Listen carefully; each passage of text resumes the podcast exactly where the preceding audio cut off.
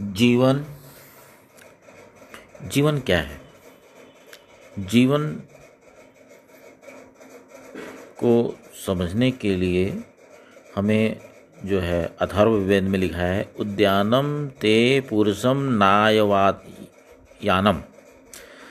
अर्थात ईश्वर ने विशेष व महान कार्य करने एवं उत्कर्ष के लिए मुझे बनाया है। पतन के लिए नहीं। आपको हमेशा अपने जीवन में ये समझना चाहिए, ये सोचना चाहिए कि ईश्वर ने हमें विशेष और महान कार्य करने के लिए इस पृथ्वी पे, इस धरती पे उतारा है। हमें उत्कर्ष बनाया है। हमें नीचे गिरने के लिए नहीं, पतन के लिए नहीं बनाया है। जीवन का प्रत्येक दिन मेरा एक नया जन्म है और मेरा एक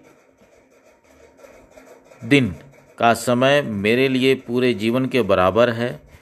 मैं आज अभी से ही पूर्ण तत्परता, सजगता व सहजता के साथ वे सभी श्रेष्ठ कार्य प्रारंभ करूँगा, जिसके लिए परमात्मा ने मुझे इस संसार में भेजा है। जीवन एक उत्सव है तथा परमात्मा का एक बड़ा उपहार है। मानव जीवन परमात्मा की एक सर्वश्रेष्ठ कृति है। यह शरीर, देवालय, शिवालय व भगवान का मंदिर है। आत्मा अजर है, अमर है, नित्य है, अविनाशी है, ज्योतिर्मय है, शांतिमय है और परिपूर्ण गुणों से युक्त पूर्ण चैतन है। जीवन अमूल्य है। जीवन को छोटे उद्देश्यों के लिए जीना जीवन का अपमान है। हमेशा इंसान को का लक्ष्य बड़ा होना चाहिए, बड़े उद्देश्य के लिए जीना चाहिए। अपनी शक्तियों को तुच्छ कामों में व्यर्थ करना, व्यसनों एवं वासनाओं में जीवन का बहुमूल्य समय नष्ट करना जीवन का तिरस्कार है। हमारे जीवन और मृत्यु दोनों ही गौरवपूर्ण होने चाहिए। कीर्ति, कीर्तिर्यस्य स जीवति, अर्थात कायर और कमज़ोर नहीं, अपितु स्वाभिमान व आत्मज्ञान से परिपूर्ण विचारवान व विवेकवान बनना चाहिए।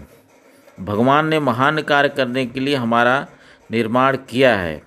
जीवन को भय तथा भोग दोनों से बचाना है, क्योंकि भय में जीने से व्यक्ति कायर तथा भोग, भोगातुर होने से अविवेकी हो जाता है।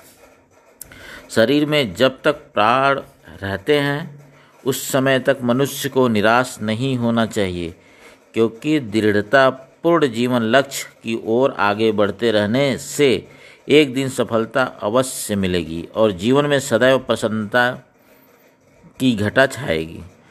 हमें समस्या से घबराना नहीं चाहिए। अपितु इनका साहस पूर्वक सामना करना चाहिए। परिस्थितियों से निराश होकर जीवन को बोझिल नहीं होने देना है। जीवन बोझ नहीं है, अपितु वरदान है। अतः हमें सदैव प्रसन्न रहना चाहिए।